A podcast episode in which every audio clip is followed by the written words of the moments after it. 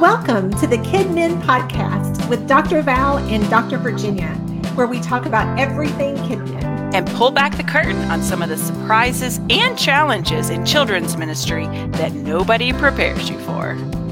I'm Dr. Val, and together we have over 45 years of experience in children's ministry.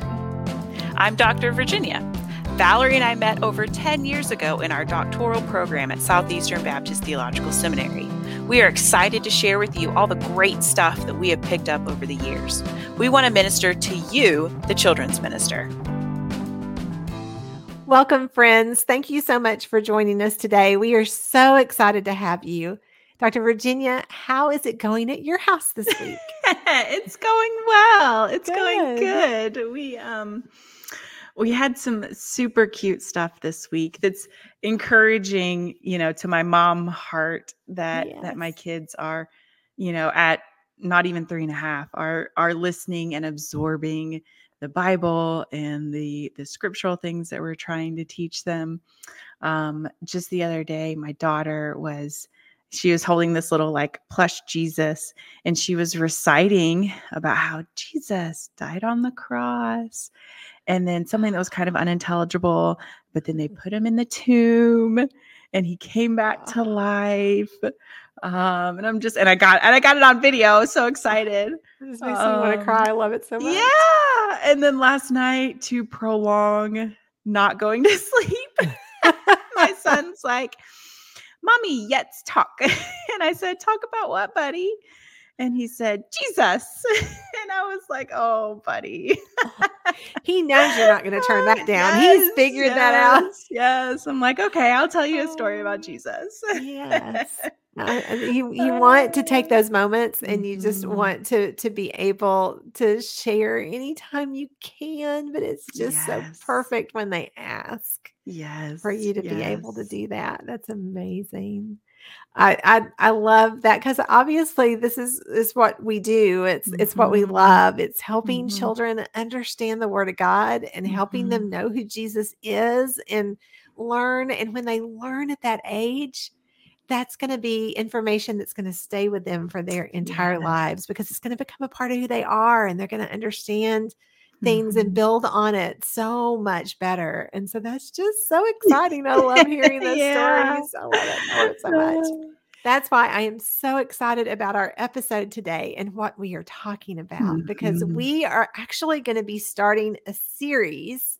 Now, we're not going to do them in order. We don't even know how often we're going to be doing them, but we do know we're going to be starting a series on Mhm. learning styles. And we're going to be Mhm. talking about eight different learning styles. And we're going to do an episode on each one because one of the things that we truly love is to, find unique ways to share the word of God with children Mhm. because we are all different and we all learn differently and we grasp concepts differently and and so it's important that we make sure that we're giving children all the opportunities that they can Mhm. have to be able to learn more about Jesus and to understand the word of God. And so there was a man by the name of Howard Gardner who wrote a book about a topic called multiple intelligences. Mhm. And I know that there's been a lot of controversy over the years about it. A lot of people that agree with the eight, that disagree with the eight. We know that Howard Gardner actually added two and then took one away and then added a different one afterwards, many years later. So we know that there is a lot to multiple intelligences if you want to have the conversation. I first remember reading his book in my undergraduate program at the University of Tennessee, Knoxville. Go Vols. And uh, had to throw that in there. Um, I remember reading and being fascinated by the Mhm. idea that people have different ways that they enjoy learning Mhm. different ways that their brain processes information. I know that there are a lot of people who feel like that this is not something that's quantifiable. It's not something that can be scientifically proven. There's some people that really don't uh, understand or appreciate the multiple intelligence theory. And so that's really not what we're going to get into as we're, you know, starting this discussion. The thing for me that I think always made such a great connection for me is that as I studied Gardner to begin with, when I was first starting the education program, was that I had grown up helping in preschool and children's ministry at Mm. our church. And in our preschool department, we had centers Yeah. that did all of these things. Mhm. Um, and so for me, multiple intelligences and the whole theory itself really made sense to me because I Mhm. could see how some children enjoyed the block center more than they enjoyed home living or more than they Mhm. enjoyed the book center or more than they than they enjoyed crafts or you know like I could tell that there were some children that thrived in certain areas and didn't enjoy the activities in others and Mhm. so for me, it was it it worked perfectly with the experience that I had with children. And so as I studied that throughout my entire educational career, as a matter of fact, I ended up being assigned Gardner in our doctoral program. we were working on our doctorates Mhm. in education. I actually had to do a presentation on Gardner and multiple intelligences. I remember that. So- It was like in our first class. yeah, it was like really, really early that I was assigned that book. And so I, I've always said it, that it sort of came full circle for me in my whole Mhm. educational career, Mhm. starting with my undergraduate work with my undergraduate degree in elementary education, studying Gardner, Mhm. using it as I was a children's minister, as I wrote children's material, as I led conferences Mhm. for children's ministry leaders. You know, as we looked at learning centers and centers in our classrooms and all Mhm. of the learning styles that was that were built into a lot of the material that's written for Sunday school and for churches. And so for me, I have just embraced the multiple intelligences theory Mhm. and really seen it played out very realistically in my years of experience. And I mean, I just think it's it's a useful framework. Yeah. You know, there's no single framework, Mm-hmm. theory, hypothesis, anything that's perfect No. or complete, but it is very useful in helping us um, equip ourselves, equip our volunteers with tools, ideas, and strategies to become better teachers, Right. to reach our students with different learning styles more effectively. And so Right. it's just useful. It's just useful. It yeah. is. Mhm. that's the thing about the whole theory in itself is that it's not just saying you can only learn one way. Right, right. Everyone's got a combination and a mix. You yeah. do, but everyone does have, I think, a way that we enjoy it best Mhm. and do comprehend and retain information Mhm. better Yes. through. Yes. And I think part of that is also the relationship that the teacher builds with the student. Mhm. to get to know that student well enough because they are not necessarily aware to be Mhm. able to verbalize what they enjoy. yeah. And so you do have to sometimes watch and Mhm. learn and Mhm. have that com- communication that you have with Mhm. them so that you learn. But I just out of practical experience, I can tell you over the years how how beneficial it can Mhm. be because as teachers, we tend to lean towards teaching in the way that we most enjoy learning. Mhm. Yep. It's just natural. If Yep. you love art, if you love crafts, then that is almost always going to be something you're going to want to do every single class time. Mhm. Um, you know, I worked with teachers in Christian schools that were the same way in a classroom setting. Mhm. I would have teachers in a classroom setting that their entire classroom was built around something they loved. Yeah. You know, whether it be nature or whether it be art or whether it be books, because that was who they were and it's what they loved. And so it naturally came out. But the problem with that would Mhm. come when they would have students in their classroom that Mhm. couldn't connect to nature or didn't Right. enjoy books or didn't enjoy crafts. And so they would really struggle in those classrooms.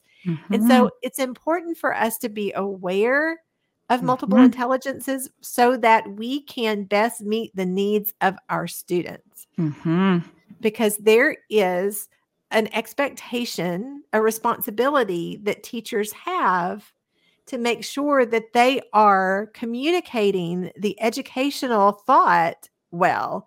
As much as it is the student's responsibility to learn Yeah. it's the teacher's responsibility to teach it Mhm. and so we have to find those ways and so that's why i get so very excited when i talk about learning styles.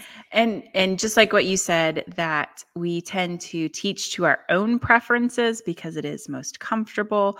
We also tend to teach how we were taught um thing ways that we have seen modeled um and so it's easy to sort of slip into these habits of doing Mhm. certain things in certain ways just because it's either comfortable or what we've Right. seen before because for us as teachers, a big part of our role and responsibility is keeping our students engaged, Mhm. um, communicating in a way that they can understand.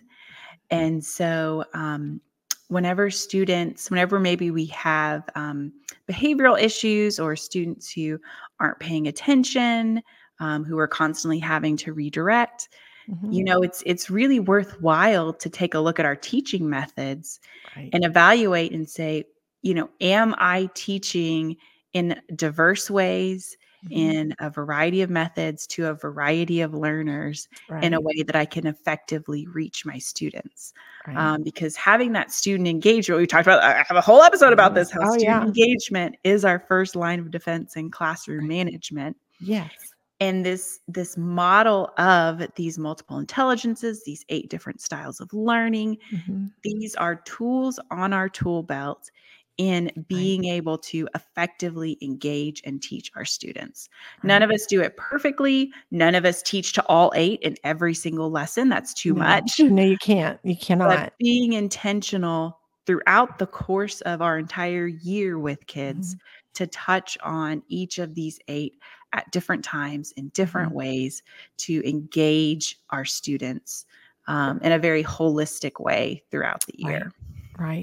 And this is the thing when you're working with children that makes it very different. As adults, we have learned over many years, 12 years in formal education and and Mhm. plus according to how far Mhm. you've gone in in your graduate work and and so we have learned over those years how to learn. We have learned how to sit in classes and listen to Mhm. lectures and take Mhm. notes and to Mhm. study. Children, especially Mhm. preschoolers and early elementary age children, they have not had that experience yet. right. They have not learned how to sit in a classroom and Mhm. listen and take notes and learn by Mhm. studying. That's just not natural for them. And we don't expect Right. them to be able to do that. But sometimes as teachers, we think that's what makes a good teacher. You think, oh, that's can what learning is. Yeah, if you can Yeah. stand in front of the group, keep them under control, and they can listen to you for an hour, then you're successful. But that's not the way it works with preschoolers and elementary children because Yeah. they have not learned how to learn Mhm. that way yet. Mhm. And so they are learning naturally in Mhm. just their inclinations of Mhm. what they enjoy and what they Just can understand the way that God made them to It's learn. just yeah. it, and it's going to be Mhm. different what the way i learn is going to be different from the way virginia learns and i learned this really early in marriage because you know i am a very visual learner my husband is a logical learner and so Mhm. just even communicating over the years i have learned that he Mhm. sees things in a certain way he processes in a certain way Mhm. and so, and not all of us process in the same way. I, you know, and that's I- okay. there's there's a meme that's been going around on social media lately where people have had this conversation and they're realizing that there are people who don't visualize things in their minds. Mhm. There are people that when they Mhm. learn, they don't see pictures in their mind. When you Mhm. explain, like if you tell them about a red apple, Mhm. they don't see a red apple in their mind. I do. I always have because Uh-huh. I'm a very visual person. So I play little movies in my head the whole time I'm talking with somebody. If you're describing something to me, I am playing it out visually in my mind. Like I can Mhm. see you walking into the grocery store and not being, you know, like whatever your story is, Mhm. not everybody thinks that way or learns that way Mhm. or processes that way. And it can be surprising to people that think that this Yeah. is just natural, Mhm. that this is just the way it is, but it really is Mhm. not. And so we Mhm. have to be mindful that there are people who process differently, who think differently. And so um, it's a, it's an important thing, I think, for teachers Mhm. to understand and to learn. But it's just like you said, it's such an effective tool and it can change the way you look at a classroom and it can change the way you look at how you teach. Yes. And it can be so very powerful.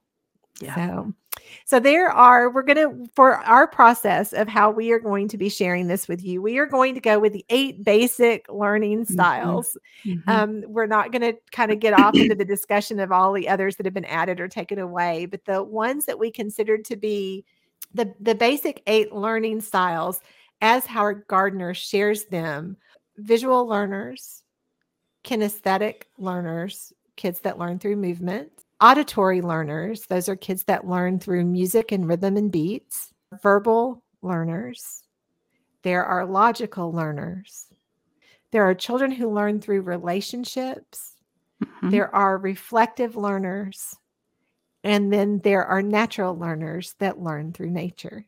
So Mhm. those are the basic eight we're going to go with as we're going to discuss yeah. things that you can do in the classroom to meet the needs Mhm. of each individual learner. And so today we're going to start with our very first one that we're going to discuss. Yeah. Kinesthetic, which is learners. Mhm, which is one of my favorites, which is one of my natural preferences. So this is an easy one. Right. Kinesthetic learners are children who typically learn by doing. They Yeah. respond really well to hands-on experience. hmm Yeah, and so I like to describe it as like by doing and moving. Um, you know, one of the things that that whenever I'm teaching, and this is again going back to my personal preferences of being a kinesthetic learner, um, and therefore having that influence my teaching.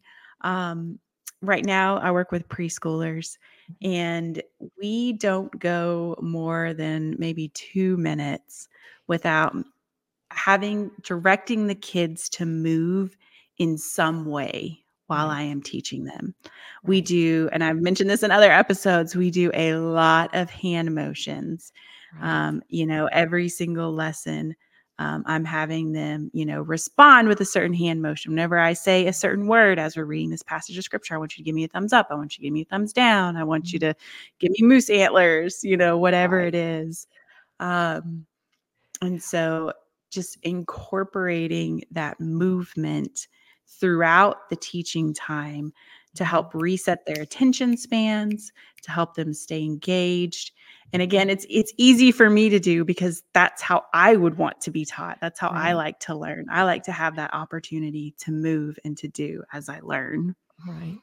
Well, kinesthetic learners usually require a tactile experience to Mhm. understand something better. Mhm. It it helps them if they can actually touch things and Mhm. move things or build things Mhm. because as they move, as they're handling things, as they're seeing it, they're able to process it more effectively and they're able to understand it in a, a more specific way. And so these learners do tend to be really good at sports and dance or making things because they are typically going to be those children that enjoy the hands-on activities, using their Mhm. hands, using their bodies to be able to function every day. And yes. so they have this ability to be able to control their physical bodies along with their mind. And so they make this mind body connection that is very unique for them to be able to understand a concept better. Mm.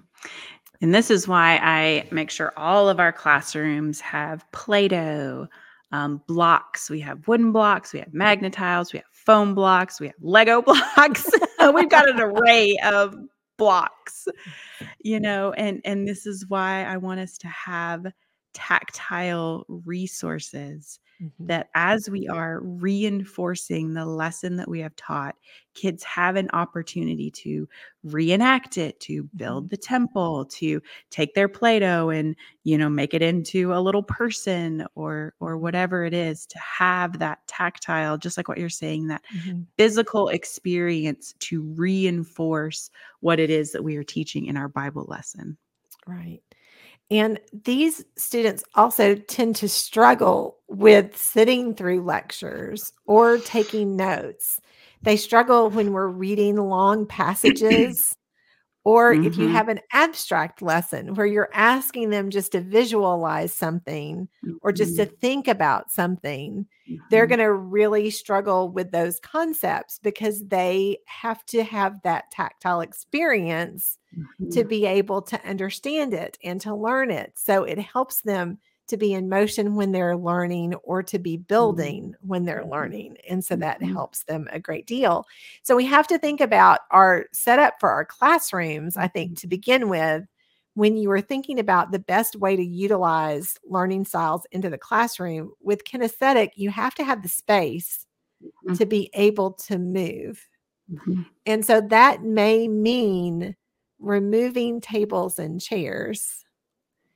It may mean Mhm. finding some other storage areas where you Mhm. can place some furniture or some Mhm. pieces so Mhm. that you can have more floor space Mhm. to be able to do these activities. But so many times, as I would walk through buildings with children's ministry leaders, they just felt this need like we have to have tables and chairs to be able to sit at, for them to be able to be quietly listening to the lesson or to be able to do different things. Mhm. And not all buildings I know ha- don't have the space. It's wonderful when you have classrooms large enough where you can Mhm. have maybe a table and chairs beside, you know, the sink and the countertops, but then have a large area in the Mhm. other side of the classroom or in the back that has space. But Mhm. we don't always have that. Mhm. And for me, if I'm looking at those classrooms, I would rather take the table and chairs out and figure out another way to Uh-huh. do those activities than to have them and not be able to do the movement because Mhm. I feel like the movement is so necessary for kids to be Mhm. able to process and to understand, even when they're not specifically kinesthetic learners, but especially when they are. Yes, yes. And you know, it's interesting too as as, you know, and as an adult watching this play out in my own life, you know, as we went through our doctoral program and other things, um, I would as I was learning, I would do these elaborate doodles Yeah. all over my notes and all over like the like the back of, you know, my notes pages or whatever um because even as an adult if some part of me wasn't in motion even just Right. my hand doodling then i was not going to be focused i wasn't going to be listening i wasn't going to be learning or retaining that information and Right. so And that's that's something for me as a visual learner that I Mhm. would need to do, and we'll talk about that when we get to that too. But I've had I remember in high school, like for example, we had one particular science teacher that if we touched our pencils while he was speaking, we had to either do jumping jacks or push-ups because we weren't allowed to touch our pencil while he was speaking. But what if you wanted to take notes that doesn't make any sense for me taking notes and writing and like you said like i have all of yeah. these little drawings that i do on the Mhm. side of my paper because the way i Mhm. have to think visually i have to draw things out as people are Mhm. talking Mhm. and so it was a struggle for me in that classroom i did a lot of jumping jacks because i would just naturally pick up my pencil when he would start talking so that I could jot down my notes and and it just really would frustrate him. So I think that we have to remember these things. Yeah. It's one thing if a child is being disruptive. I, I guess he just wanted all Right. attention on him as he was speaking. He thought maybe we were passing notes or doing something else. But for me, Mhm. you know, I needed Right. that. So I think that we need to remember these things. But it's like you said, even just that little bit of drawing keeps your body moving enough Mhm. that it Mhm. helps you to be able to process. And I think giving kids the freedom, like just like what you said, in ways that aren't disruptive or, you know, distracting to their peers, but giving kids the freedom to have um, you know an amount uh, an appropriate amount of movement while you teach Yeah. so you know even though i like to do lots of hand motions and stuff even if that's not your thing you know allowing kids to draw and write Mhm. while you're teaching um, or you know allowing them like a quiet thing to do with their hands even even as we record our podcast you know as we Mhm. record these i almost always one i talk a lot with my hands and then two i almost always have like li- some little something in my hands that i kind of turn over and fidget with every time as we Yeah. record Mhm. and so just allowing kids um you know an, a reasonable amount of non-distracting Right, freedom to to move as they need to move Right. um, in order to help them stay focused Mhm. and stay attentive Right. Mhm. Well, and I can remember even as a classroom teacher, one of the things that I kept on my desk was like a little basket of um, either Play-Doh or or silly putty, and it was just a very small amount. But Mhm. I would allow kids; they could come and get it, and they could just leave as long as it stayed on their desk. Mhm. While we were talking, while we were working, they could just sit because this was before the days of fidget spinners or you know the Yeah. the the calming strips or all the things, but it was just giving them a tactile something that they could move in Mhm. their hands that was quiet. Mhm. And they knew, and I, I know because I had a lot of teachers say, "Well, I'd never do that because they'll start throwing it at each other." Or they're just like, "N- "No," Mhm. because my kids knew that they would lose that privilege if Mhm. they didn't follow the rules that we had with it Mhm. and they respected that uh, you know Mhm. I, I never had an issue with it in the classroom and they just Mhm. knew they could go up and get it and come sit down Mhm. and it was just something quiet that they could do to keep Mhm. their hands moving and it helped them process and it Mhm. helped keep the whole classroom more calm because Yes. if you don't get that outlet as a child you're going to find a way to that outlet Yes, if we don't give them a non-distracting way, then they Mhm. will find a way, and we can't What- guarantee that it won't be a that might huge be because distraction. again Yes. we're talking about a natural inclination that Mhm. we have Mhm. in the way that our mind works and the way that our body works. And for some kids, that's a quiet thing. And we'll talk about that as we talk about the other learning styles. But for some kids, it's this motion that must Mhm. occur for them to be able to think and to process. Because if not, all they're thinking about is how do I move? Mhm. How, you know, Or how, am I going to get this, you or know, to suppressing that desire to wiggle Mhm. and fidget and move and Mhm. draw just you know, all their Mhm. focus goes to staying still, Yeah. and they're not hearing the lesson, and they're not listening to you, and they're not No. absorbing it. They're No, and just they thinking will about, distract "Ooh, others and they will yes." yeah, yeah, and so that that's gonna be it. So, what I thought we could do is we're just going to talk about some different learning activities because the idea is this as you are creating your lessons, you are going to find things that you can do to get the concept for your Bible lesson for the day across to the kids in the learning styles that are going to best meet their needs. And Mhm. we talked about this earlier. Not all of your kids are going to be kinesthetic learners Mhm. as you get to know your classrooms, you begin to know your kids better. And there have Mhm. been some years that I have had whole classrooms of kids that really didn't they you know didn't need that tactile stimulation that didn't need that constant movement. Mhm. And so we haven't had to have, you know, some some years I've had to have kinesthetic lessons in every week. Sometimes Mhm. it's just been every so often. I, you kind of start to learn your kids, you know what you need. Mhm. Um, I think I've told the story before about a kindergartner that I had that caused a lot of classroom disruption until we figured out that he loved blocks. Mhm. And once I found a way every Sunday to tie blocks or Legos or building Mhm. into every single week's lesson, Yeah. we had disruption in the classroom because he was going to find some way to disrupt if he didn't Yeah. have that to help him because he needed that. That was Mhm. something that he could not control on his own and that I couldn't help him learn how to control in an hour once a week. Right. And so being able to find that learning style for him helped Mm. our classroom tremendously because it Mhm. really, you know, it it helped him. So we find these things, but I thought we could go through some different activities, some different things that you can use with almost any Bible story to help you to be able to more effectively teach your children that are kinesthetic learners. Mm-hmm.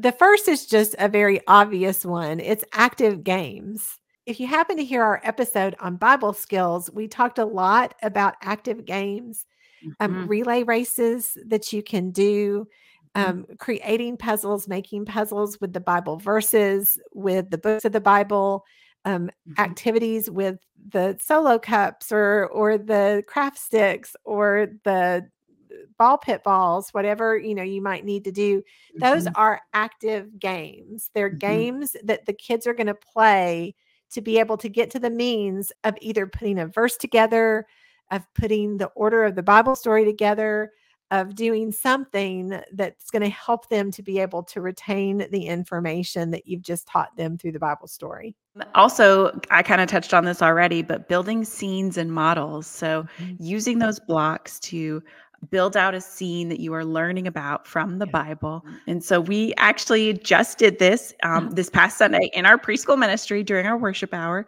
Um, for each class, we provided um, blocks, and so they were they were doing where the Holy Spirit um, came to the disciples. So they are all together in a room. They're waiting. They know the Holy Spirit's coming. Mhm. Um, and so the, each class had blocks to build the room, and they had 12 little like puff balls to represent each of the disciples.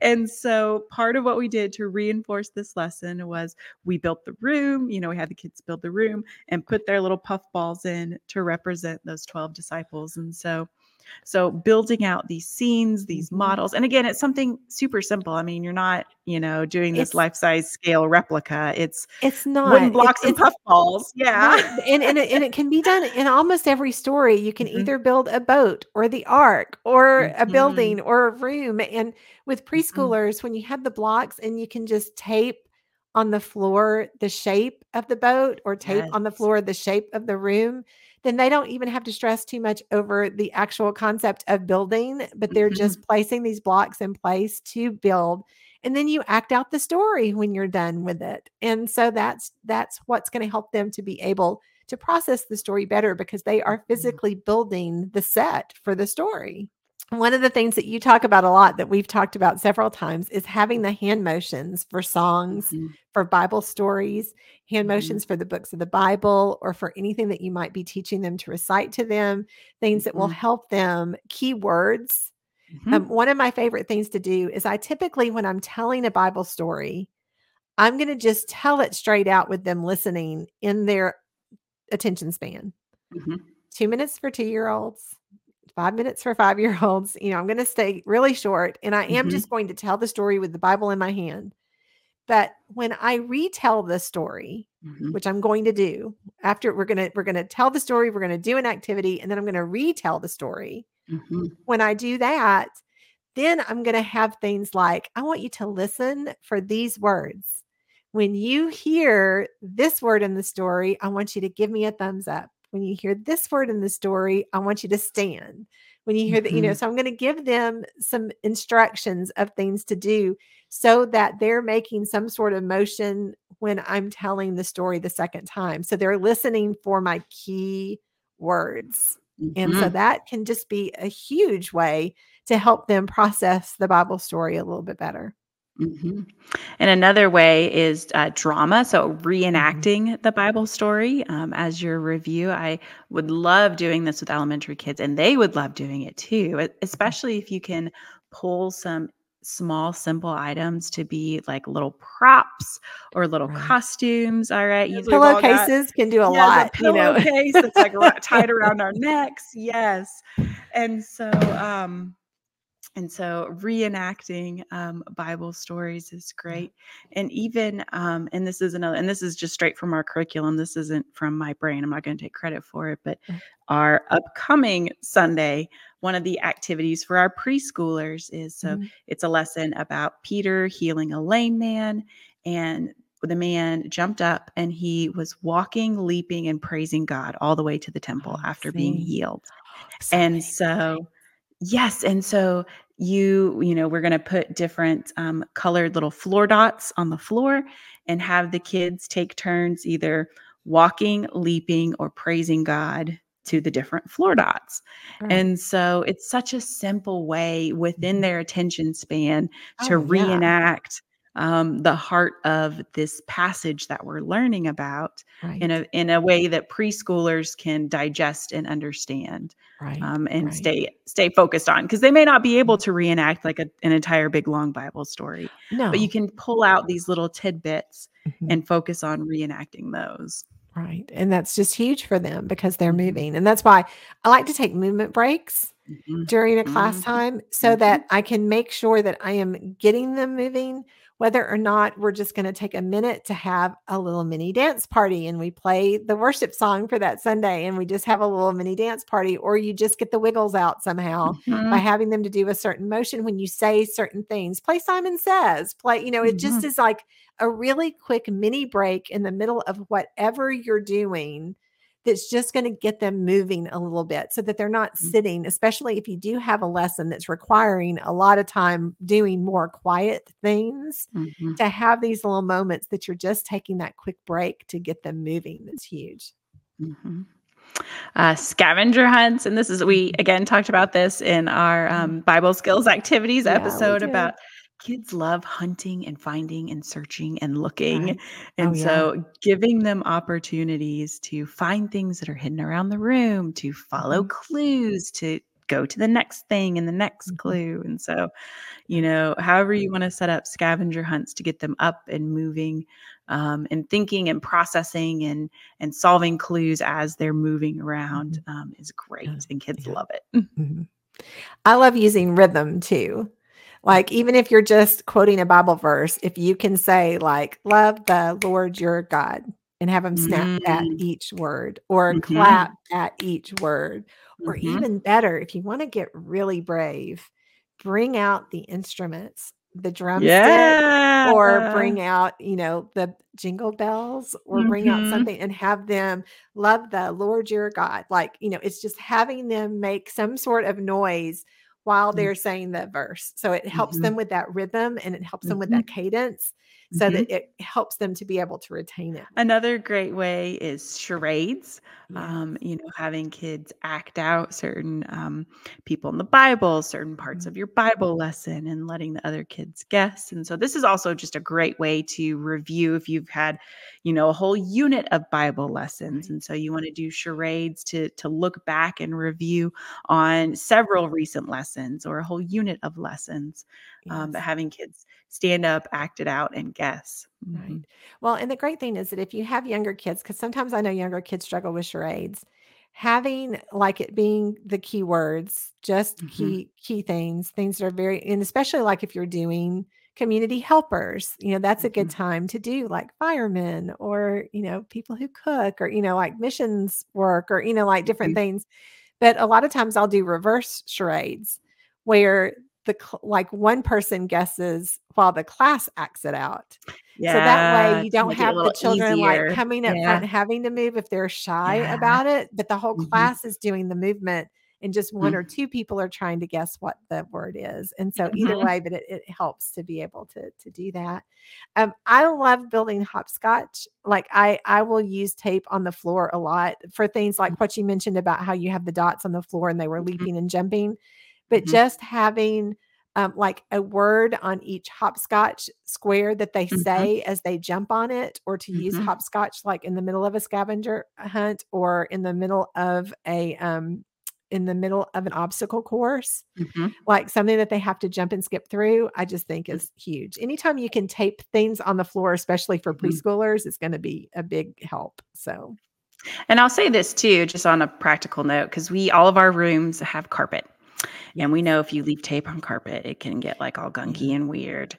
Um, but one of the things that I keep on hand, so the floor circles that I mentioned in particular, you can get rubber ones. I have Velcro ones. yeah. Um, I also keep on hand rolls of like inch wide Velcro. I mean, it's like tape, but it's Velcro that goes on the floor. And so those are some of the things I just keep on hand for my volunteers. Right. And anytime, you know, I hear about them wanting to tape something off on the floor or do something, I'm like, here, here, take my Velcro, take my Velcro. Yeah. You know, That's I- great I if you can have hand that resource. That's Yes. so helpful. I hand that off to them instead of the tape. I'm like, no, no, give me that tape. Give me that tape. Take the Velcro.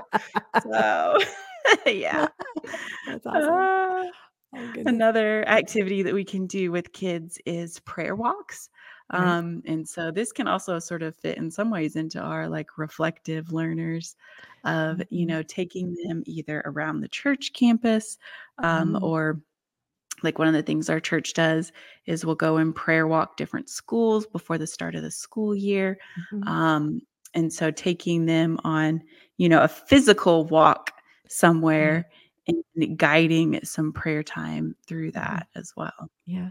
And a lot of times, if I can't take a group outside in the building, because sometimes with safety and security, according to the Mhm. size, you can't, I will do a prayer walk in the classroom Mhm, where I can have different items sitting in different locations in the classroom, and the kids Mhm. move around the classroom and stop to pray Mm. for certain things. Like you might have Mhm. a, a hymnal and you know then a bible and then like uh, you know something else like where they can stop and they can pray for each department in the building or each Mhm. minister in the building or have And say things like for like international missions, that's a great Yeah. way to like pray for different countries or have different for different missionaries. countries or Mhm, cities or yeah so there's like so many you know things like that that you can do just in the classroom so mhm, Um, but anytime you can go outdoors, if you have the ability, if you have a, a playground that's safe, if you have an, an, a, Mm. an area outside that's safe, that you can take the kids out to do a nature walk, to to be able to get them outside,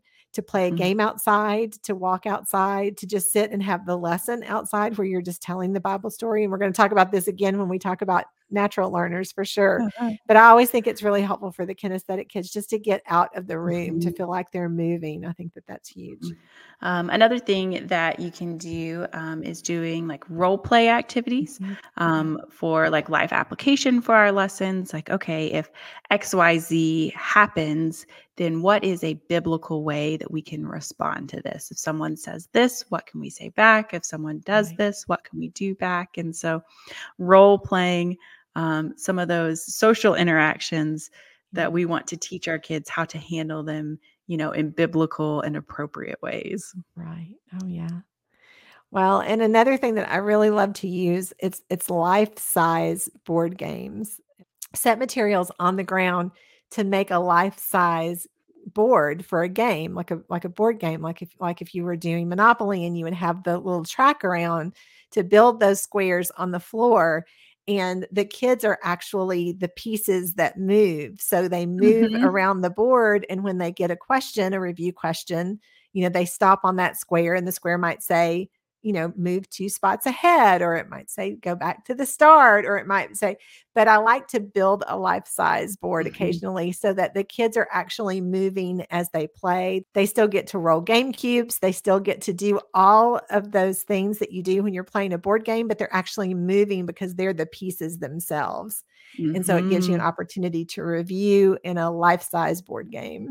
Um, another thing that I know a lot of churches love to do is to use puppets. And I've always been very careful in the way that I have used them, but I enjoy having the kids make their own puppets with craft sticks or with the brown lunch bags or some way so that they are building something and then telling a story with the puppets in some way Mhm. that's going to reinforce either the life application or the lesson, the point, you know, the, the life point from it, so that they sort of have that active way that they are reviewing the story. Well, we hope that this information has been helpful just to think of active things that you can do with any Bible story, with any lesson that you may have, but be able to incorporate movement in a unique and special way so that kids who are kinesthetic learners can better understand what you're trying to teach. And I think that it's just a lot of fun to be able to do, whether Mhm. or not you have a class of kinesthetic learners or not, kids do learn better through movement. And so I think this is one of those learning styles that can really be beneficial to all ages, but Mhm. especially kids that do learn better when they are in motion.